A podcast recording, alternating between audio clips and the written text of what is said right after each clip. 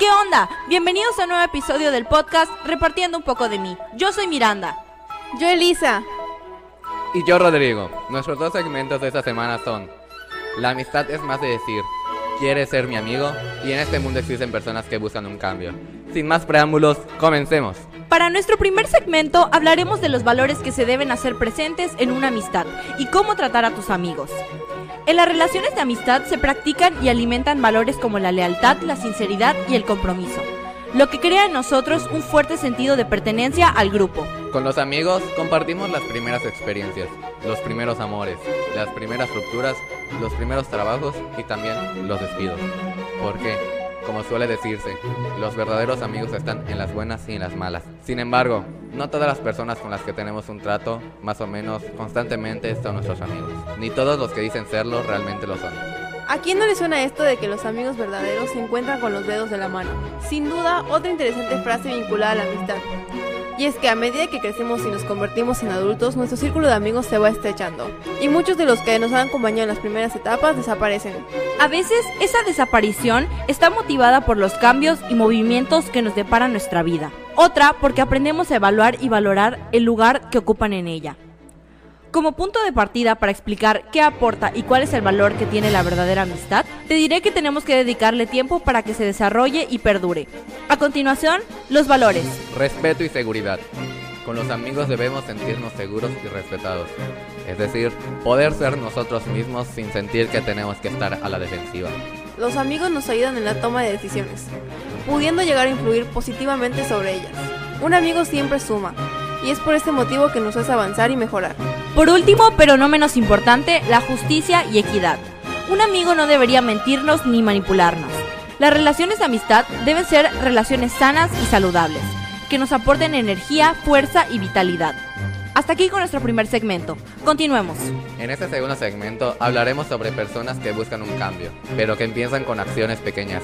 Tal es el caso del activista Malala.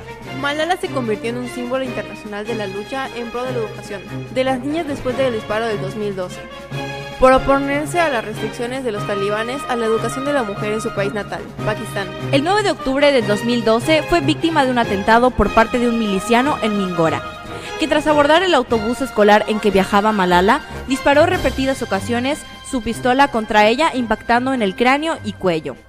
El portavoz de TTP declaró que intentarán matarla de nuevo. Otras dos estudiantes también fueron heridas en el autobús.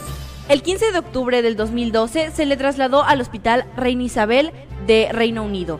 Ante el temor por su seguridad y para su recuperación y cirugía reconstructiva, siendo dada de alta el 4 de enero del 2013 con el implante de una placa de titanio y un dispositivo auditivo. Ingresó en una escuela secundaria en Inglaterra. El 10 de octubre del 2014 fue galardona del Premio Nobel de la Paz, junto al hindú Kailash, activista por los derechos de los niños, convirtiéndose en la ganadora más joven de este premio. Ambos fueron premiados por su lucha en contra de la opresión infantil y a favor del derecho de todos los niños a la educación.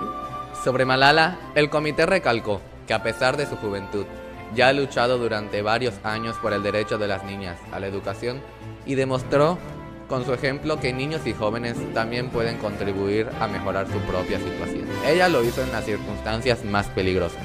A través de su lucha heroica se ha convertido en una portavoz líder en favor del derecho de las niñas a la educación, agregó el jurado.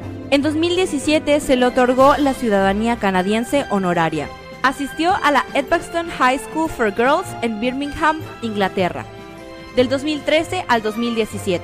Después inició una licenciatura en Filosofía, Política y Economía en la Lady Margaret Hall de Oxford.